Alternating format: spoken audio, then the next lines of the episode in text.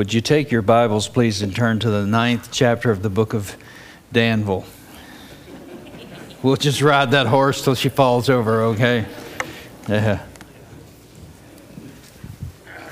And did we have any of these little uh, puppies left over back in the back? If we do, we'll try to have them back there at the end of the service and you can get one uh, in keeping with Memorial Day. And it used to be something that uh, we saw quite a bit of years ago. Uh, if you have your book, those of you who bought one of these books to go along with this study, the, the author says Daniel's 70 weeks prophecy given in Daniel number 9, chapter 9, is extremely important to a clear understanding of Bible prophecy. And it is. It's probably the hinge on which the whole thing swings, and you have to understand that. In this prophecy, we can see that God has not replaced Israel with the church. And some people teach that, and that is erroneous teaching because that just simply isn't true. Israel is where Israel has always been, the apple of God's eye. But in times of disobedience, they would be placed on a shelf, but they would not be replaced with some other entity. The, the, the chosen people of God, Israel, are in perfect working order today. As of 1948, when they became a nation again, they have been growing in strength, and it is a very productive nation. The tragedy is they spend upwards of 60% of all their money on defense to defend them against the, uh, the attacks just over the hill, actually. And that makes for a very desperate and strained economic condition. But Israel is doing fine other than that. And it is where it has always been the apple of God's eye. We are not God's chosen people, we are the bride of Christ. It's a different thing. And uh, both are important to God, extremely important, but you have to understand the difference in the two. And Israel has, for all intents and purposes, been placed on the back burner since the day we call Palm Sunday. When Jesus rode into Jerusalem on the donkey, and they had an opportunity to make him king if they really wanted to, to repent of their sins, but they wanted a military leader, someone to lead them out of the, the, the clutches of Roman domination. They did not see themselves as needing any spiritual help, they needed military help. And they figured anybody that can feed 5,000 people with a little boy's lunch consisting of five loaves and two little fish, he can work other magic too. Any person who can bring a man from the dead after having been put in the, incarcerated in a tomb for four days, now with decomposition surely taking place, Anybody who can do that kind of magic can lead us out from under the clutches of Rome. But Jesus did not come to this planet in his first advent to deliver Israel from its aggressor. He came to deliver them from their sins, and they rejected him. So they were literally placed on the back burner. They've been there for the last 2,000 years plus. And we, according to St. Paul, who was a Jew, we come along and we are allowed into the kingdom. We are others who are grafted into that tree. We are other sheep of another, of another fold that they didn't know anything about. Gentiles actually being given the gospel, beginning at Jerusalem, where all of the preaching took place on Pentecost, and then it was taken to Judea, Samaria, the uttermost parts of the earth. We're part of that big family. And St. Paul says we are to cause Israel to be envious because of how the power and the blessing of God abides on us. And the rabbi and I talked about that a little, and he doesn't deny that. He's still uh, an Orthodox rabbi. He's, he's going to stay with that. I think he's closer to the kingdom than he realizes he is, but that's his, that's his business, and I'm going to be what I am. And uh, we're planning uh, the, the, the, 25th anniversary of the International Federation uh, Fellowship of, Jew, of, Christians and Jews will take place in Chicago. And I've been asked to come and speak to a group of uh, contributors at a breakfast one morning. So I'm looking forward to it. I'm taking a train to get up there. or I'm going to thumb, but I'm not going to fly, I don't think. At any rate, understanding this is very, very important And God is holding his people on, on pause, if you please, until that time. Now, in the first 69 weeks of the prophecy, the focal point is the nation of Israel. And in the 70th week, guess what? The focal point is again Israel. And at that point, in the 70th week, in the latter part of the week, which is really seven years, they will repent, but not until then. And so Daniel describes it for us, and I'm going to read a little bit more than maybe uh, is necessary, but it'll do us all good probably. Beginning in verse number uh, 20 uh, in this chapter, chapter number 9, uh, Daniel points out a number of things that are, are of interest and uh, about the whole situation and how he got this vision and got this uh, prophecy. And we see the coming messenger, first of all, in verse number 20, he says, And whiles I was uh, speaking and praying and confessing my sin and the sin of my people Israel, and presenting my supplication before the Lord my God for the holy mountain of my God, yes, whiles I was speaking in prayer, even the man Gabriel, whom I had seen in the vision at the beginning, being uh, caused to fly swiftly, he touched me about the time of the evening oblation. Now, first of all, we, we see this coming messenger that is, is bringing him this insight. And Daniel has seen this spirit before, which is none other than an angelic figure, uh, one of the uh, special angels that God uses. Gabriel, by the way, is the one who, who is allowed to bring a lot of important messages to planet Earth, uh, especially around the conception and later the birth of the Lord Jesus Christ. And here he appears to Daniel. And it's very interesting that he says uh, uh, what he does. But those that surround God's throne are described as ministering spirits. Now, this is not what our study is about tonight, but it's in our text. And I just want to throw this out for you. Every Christian has at least two angels that are ministering spirits sent forth to minister to those who are the heirs of salvation. You say, well, how do you know we have at least two? We can't have spirits, plural, unless there's at least two, so you have at least two. Maybe more than that. Depends on how you drive. You might have more than that. And so do your babies. God's looking out for your babies. You've seen a lot of pictures that artists painted with a little child right to the edge of the, of the, the, the, the drop off here and a guardian angel behind the child to make sure in the picture. That's probably not far from the truth. And it's a wonderful thing that we have so many things going on. Our, we complain about everything. If we really knew what all we had in our uh, benefit column, we'd jump up and down. We'd just shout and praise God for all the things He gives us and all the things He does for us. So, this ministering spirit came to Daniel when? At the time of the evening oblation. When was that? The evening oblation was at 3 o'clock, the time that Jesus died. What's Daniel doing? He's praying for his sins and the sins of the nation. Now, that last part puts him in a type of Jesus Christ as he's praying, God have mercy on this nation. I don't know if you've ever thought about this or not, but adding that to your prayer list, that you pray not only for the needs you have and whatever needs you have spiritually, whatever needs your family has, but also to pray for this wicked nation we call the United States of America. Ours is a putrid nation that loves sin, filth, garbage. It has a sweet tooth for garbage and would rather have that. I mean, can't sell a pair of shoestrings without cleavage. That's how sick we are. You say, hey, what's wrong with that? Nothing other than you're defiling people when you do that. And it's demeaning to decent women. Demeaning. So he is praying for his nation, and the angel appears to him. Now, there's a little bit of perplexity here in verse 22. He, and he informed me and talked with me and said, O Daniel, I am now come forth to give thee skill and understanding. Now, the perplexity is that what he is about to learn cannot be learned in the university or in a school. When you get your message straight from Gabriel, you got the stuff. you got the scoop before anybody else gets it. So then we see Daniel's prayer in verse 23 it says, And at the beginning of thy supplications, and the commandment came forth, and I am come to thee to show thee, for thou art greatly beloved, therefore understand the matter and consider the vision.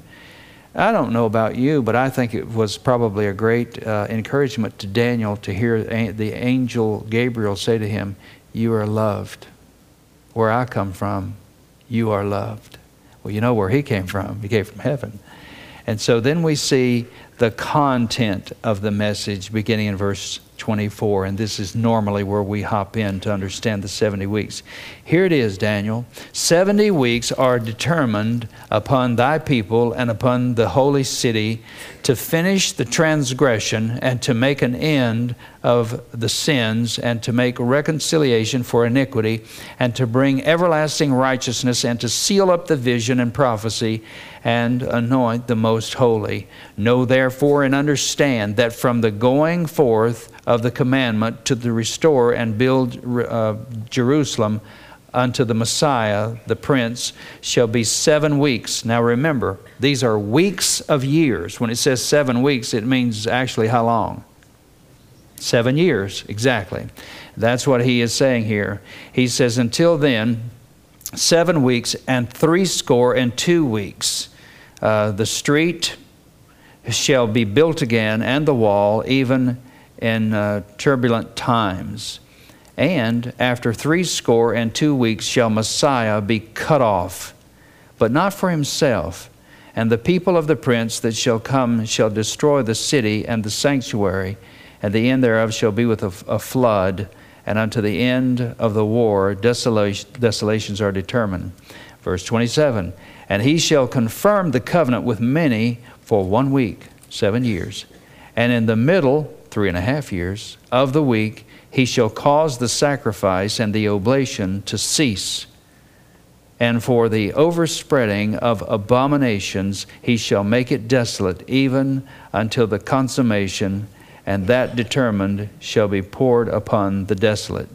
Now, that's the vision that he was given by this, this angel he speaks of three different periods and he uses uh, increments of seven to explain all of this and to get you and me in a better position to understand it. Uh, let me, first of all, go back up to verse number 24 and uh, look at the things that were going to be accomplished here. He says, It's determined upon thy people and upon the holy city to do the following. First of all, he said, to finish the transgression. Now, what is the transgression? Well, people are not altogether in agreement on this, but you have to understand, first of all, why did God allow his people to go to Babylon to begin with? Why did he allow them to be captured and taken away? Always, it was because of their insincerity and their indifference toward his law and toward him. God would bail his people out of a mess and then they would thank him and praise him for a moment, and then they would go right back into their lethargic attitude. They wouldn't give praise to the Lord, they wouldn't honor him as God. And what God would do then is what God does now to Gentiles, to Christians like you and me. When you and I become indifferent toward God, we don't want to read His Word. We don't want to have devotions. We don't want to pray. We don't go through the disciplines.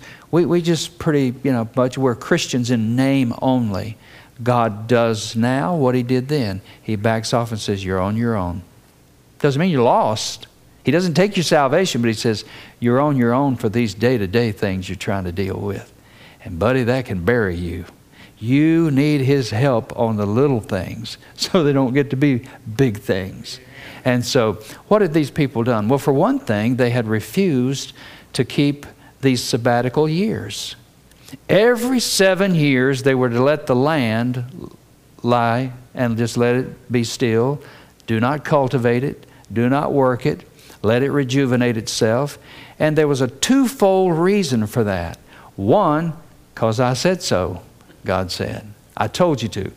You don't understand it maybe, but the land needs a rest. It will produce better for the next six years if you'll let the seventh year rest. Just let rest. And number two, the leftovers in the, in the fence corners, I call them, and the things that will naturally come up on their own during the seventh year that are residual seeds and seedlings, things that were left. That's the welfare program. That's for the poor folks. They need it. That's what we do for them. Well, they didn't want to do that anymore. They said, hey, we can get a good yield on the seventh year. We're losing money here. What is it always? Money. That's always the issue. For the love of money is the root of all evil, see, which while some coveted after have erred from the faith and pierced themselves through with many sorrows. 1 Timothy 6:10. And so the transgression, he said, you're going to go down to Babylon and you're going to stay there 70 years for the seven, 70, or the seven years that you, uh, that seventh year that you've denied me. You're going to pay back all of them down there as a prisoner. And then I'll bring you home. You can come home after that. And that's what God always does. Now, they didn't cease to be His people, they didn't cease to be His chosen people, but they're going to pay, pay it back until, as He says here, to finish the transgression. You're going to pay it all off. Number two, to make an end of sins. You say, well, was that part of it too? Yeah, they, they didn't like Babylon at all. And they got spiritual in a hurry when they got in, into that neighborhood. And you know what?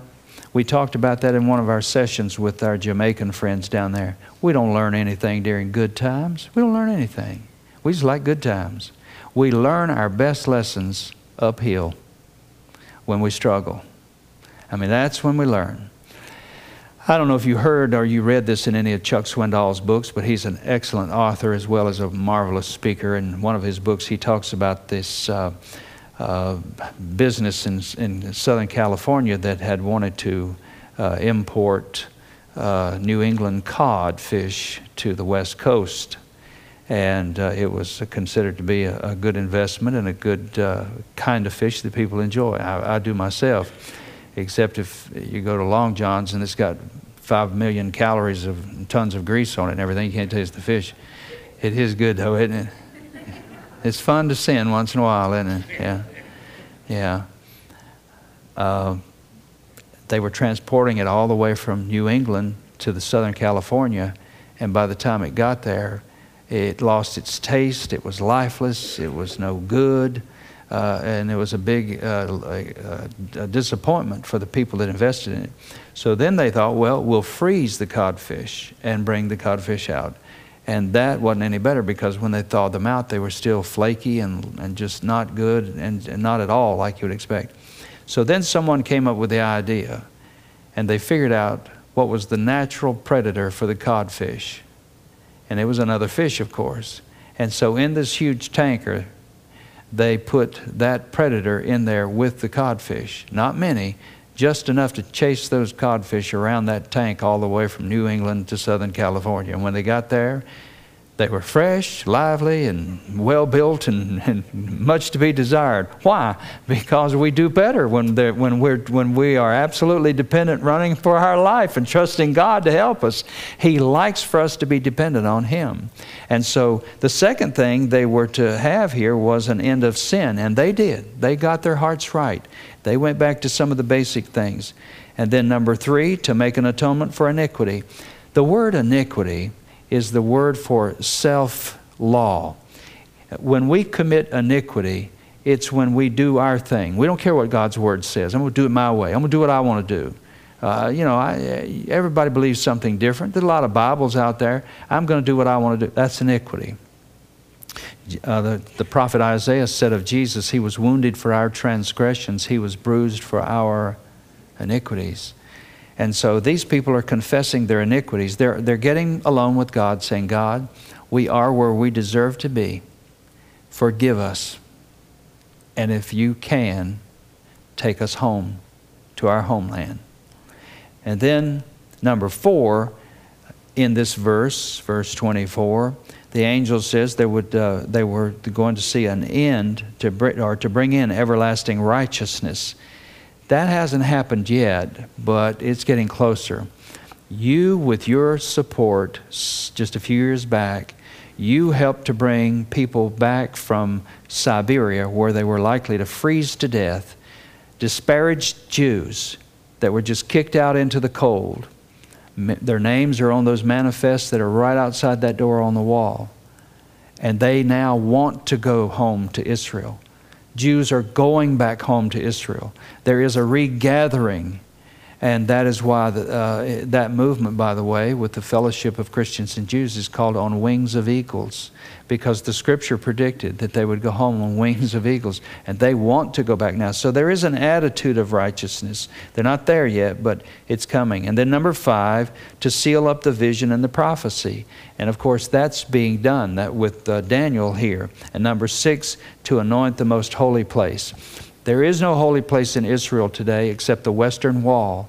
The Western Wall, the Wailing Wall, is the only part of the temple proper that is remaining.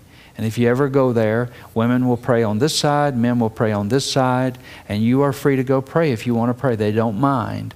But the very Orthodox Jews are there, and they're moving their whole body as they pray, just as uh, the scripture indicates.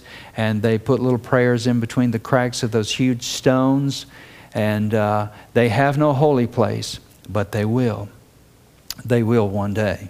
And so these are the things these 70 weeks were to accomplish, and uh, actually weeks of years, a total of 490 years. And so as we look at this, we figure out uh, uh, the specifics of it. Take your book and let's let's give a quick run at that and see if we can answer some of the questions that are in here before I conclude tonight. Um, I'll read this again. This is repetitious, but let me do it again. Daniel 9:27 describes for us the events of the 70th week. He shall confirm the covenant with many for one week, seven years, and in the middle, three and a half years. He shall cause the sacrifice and the oblation to stop, and for the overspreading of abominations he shall make it desolate, even until the consummation and that determined shall be poured out upon the desolate. Now, in, in 2 Thessalonians, if you want to turn there, you may, or if you've got your little book here, you can just read off of this. In 2 uh, Thessalonians chapter 2 verses 3 and 4 we read that the abomination of desolation will be committed by that man of sin. Now who is the man of sin? Who? Somebody said the Democrats. No. No. You're close, but that's not it. It's, it will be the Antichrist. Somebody's going to step up to the plate, almost, maybe even before we leave here, if not the moment we disappear from planet Earth, in the same press uh, statement, the same press release that will be released worldwide to explain. You got to, when a several uh, millions of people disappear, you got to account for that. And especially when they all seem to have one thing in common they believed in Jesus. Irrespective of their political uh, persuasion, their, their economic standing, the color of their skin, that has nothing to do with it. We believe in Jesus and we're one in Christ Jesus and they're gone. Somebody's going to have to step up to a microphone somewhere. Maybe that, that flimsy, uh, sad United Nations building. Maybe somebody will get up there and make a speech or something. But uh, it'll be the best one they've ever made. The Christians are gone, you know. But when they do that, I think in the same announcement, they will present the person who will be leading the world coalition to try to, to get over this and to move on with progress and, and into the future. It'll be the Antichrist. And he will be slick. Now, he's described as a he, so I don't think it's a she. I think it's a he. And exactly where he comes from, I don't know. Some people says he has to be Jewish. We used to think it was Henry Kissinger. You know, and that that didn't work out, so it's not him. But uh, my my, my statement is simply this: he's going to be pretty persuasive, or he would never get the Jews to buy into it, because they've been bombed about as much as they want to be bombed, and they're not in a habit of, of going into a peace treaty with anybody, but they will, because There'll be a reason for it, but he will be good. The man of sin. And he's also called the son of perdition. Now, do you know of any other place in the New Testament where someone was called the son of perdition? Anybody? It's worth 50 bucks. Do you know? Who? Isaac, said, Isaac, the Jew over here said, Judas, Judas, 50 bucks, Pop, yeah. That's exactly what they called him, the son of perdition. He went to his place, and we believe he went to hell or whatever. But some people believe that that is a mild case for the reincarnation of Judas Iscariot who will come back. He is the son of perdition. He was taken over completely by the devil when he betrayed the Lord, and they believe he will be the Antichrist, reborn, rejuvenated, and a brand new package and back as bigger than life, you know. So I don't know, but I'll tell you this I won't be here. Amen. I hope you won't be here either. Now, this is the Antichrist. Because we know that each week in Daniel's prophecy refers to a week of years or seven years, we know that in the middle of the seven year period, the Antichrist is going to desecrate the temple. In other words, everything's been going fine for three and a half years. There's been peace worldwide. The cleanup of whatever aftermath of the Christians disappearing has caused. And uh, the first part of the, uh, the tribulation period, by comparison to the second part, is relatively mild. And then all of a sudden, they had the, they had the temple going, they had sacrifices, they had all this going, and then the Antichrist says, No, the deal's off. I'm breaking the agreement. And he goes into the temple, and there he presents himself as God. Isn't that what he's always wanted? Didn't he say to Jesus in Matthew chapter 4, If you will just worship me for a few moments, I will give you all the glory and the splendor of this world? And Jesus said, It is written, You shall worship the Lord thy God only, and him shall thou serve. So that's what he's after. Now, uh, this is going to take place, and there, this is still a future event that will take place during the seven year tribulation. Now, uh, if you will consider with me some of the questions, let's look at your questions that you uh, had to deal with coming into tonight's study. On page number 108, what event in 444 BC indicates the beginning of the seven weeks of Daniel. We got. Can we put the um, thing up here? Okay. And some of this is hard to see. There we go. Okay, because we've got this deal here. If y'all could lie down on a pew, maybe you could see this. But but uh, this uh, this was would be the 444 BC. Is that one right there? and it was uh, a decree that was put forth by Artaxerxes that uh, the, the rebuilding of the walls at Jerusalem should now commence. Isn't it interesting that God, to, to carry out his own purpose, he can even touch the heart of a pagan, powerful leader who will, who will wake up one morning and say, You know, I think I'll talk to the Jewish leaders and let them go back to Jerusalem and rebuild the wall around Jerusalem the, the, the one that some of these people broke down in order to get in and get these people. But see, God does that way. The heart of the king is in the hand of the Lord, and he just moves it whichever way he wants to move it. Don't ever uh, fail to pray for political leaders because you think they're so far out that they, they can't be reached. And I would encourage you, and I say this honestly and seriously, that you pray for Senator Kennedy. Senator Kennedy may meet his maker sometime soon you pray that he'll have the wisdom to trust somebody and let somebody close enough to him tell him, I know Dr. Falwell witnessed to him. They became friends. The Falwells ate at his house. He and his wife ate at the Falwells' house. And you don't get that close to Jerry without hearing the gospel of Jesus. You're going to hear, you're going to hear the story. So just pray for him, you know, because we know he's a liberal and we don't like most of what he does, but uh, God loves him. Remember, your Savior loves him. And so we love people he loves.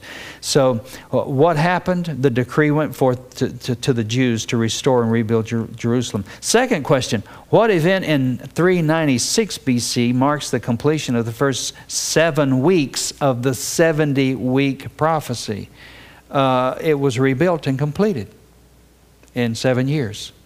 Number, uh, number three, what event in 33, uh, AD 33 marks the completion of the first uh, 69 weeks of Daniel's 70 week? In other words, all but one week is complete now. What was it? The Messiah was cut off.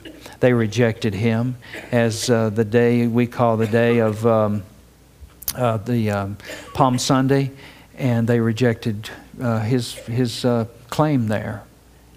people that four days earlier had said, uh, those uh, that, that he, the Lord, He is God, Hosanna, save now. Four days later, they will say, Away with him, crucify him. And it was a sad situation. All right? The next question in the center of the chart is what's labeled uh, the uh, parenthetical period. What does the chart tell us about this period in relation to the Jewish nation? What age is this parenthetical period known as? Any of you want to take a shot at that? You know what it is, don't you? They, the Jews knew nothing about it. Daniel knew nothing about it. And uh, if you think about it, it's that chunk right there that's gone on for over two millennium because the prophets couldn't see that. They could see the mountain peaks, but they couldn't see what was just behind the mountain, which is a 2,000 year period here with uh, the church age. Uh, next question What event marks the beginning of the 70th week? Uh, the covenant is signed. That will take place, I believe, the day we leave, along with all this other stuff. And then the next question is What event at the end of the 70th week? Uh, let's see, look near the top of the chart along the vertical line that marks the completion of the seventh week. It is the abomination of, of desolation. Uh, that it's, it's all over at this point. And then uh, the second coming of Christ will put it all to, to bed. It'll all be over. That's Revelation chapter 19 when we gather with Him and we're on our way back. Now, this, this is a good chart, but it's a little bit busy. I mean, you got to, especially this part, you have to stand on your head to read. But um, you notice there are four temples Solomon's, the uh, Herod's temple, Herodian temple. There is over here the tribulation temple that will be rebuilt. Will they rebuild it? Absolutely. Will they have an Ark of the Covenant? You'll have to ask Indiana Jones. We don't know. God knows where it is. We don't know where it is. And then, last of all, we find the fourth, the Messianic temple that will be for the for the New Jerusalem. So these are interesting things, and they're certainly interesting days when you think about all that's going on. The main thing about prophecy is this that you make sure you're ready to leave, that you know, that you know, that you know Christ is your personal Savior, and then that you try to help other people come to saving faith in Christ. And this is the greatest time ever because people are so frustrated and fed up, they think the end of the world is coming. Some conservatives think this, that the end of the world is coming with this presidential election. Nah. Might not, might not be like you want it. The end of the world is not coming till God says so. And we know we've got at least seven more years. But you make sure and then share the gospel with your friends. Tell them about some of this stuff. Scare them to death. As Bob Harrington's going to tell you in a few weeks, scare the hell out of them and then have heaven. See, that's the alternative. Bob's going to be with us on the morning of the 22nd. You bring all your friends that don't know Christ. And Bob, Bob is 80, and he's just sounding stronger than I've heard him in years. It's going to be a great service. Let's stand for a word of prayer, shall we?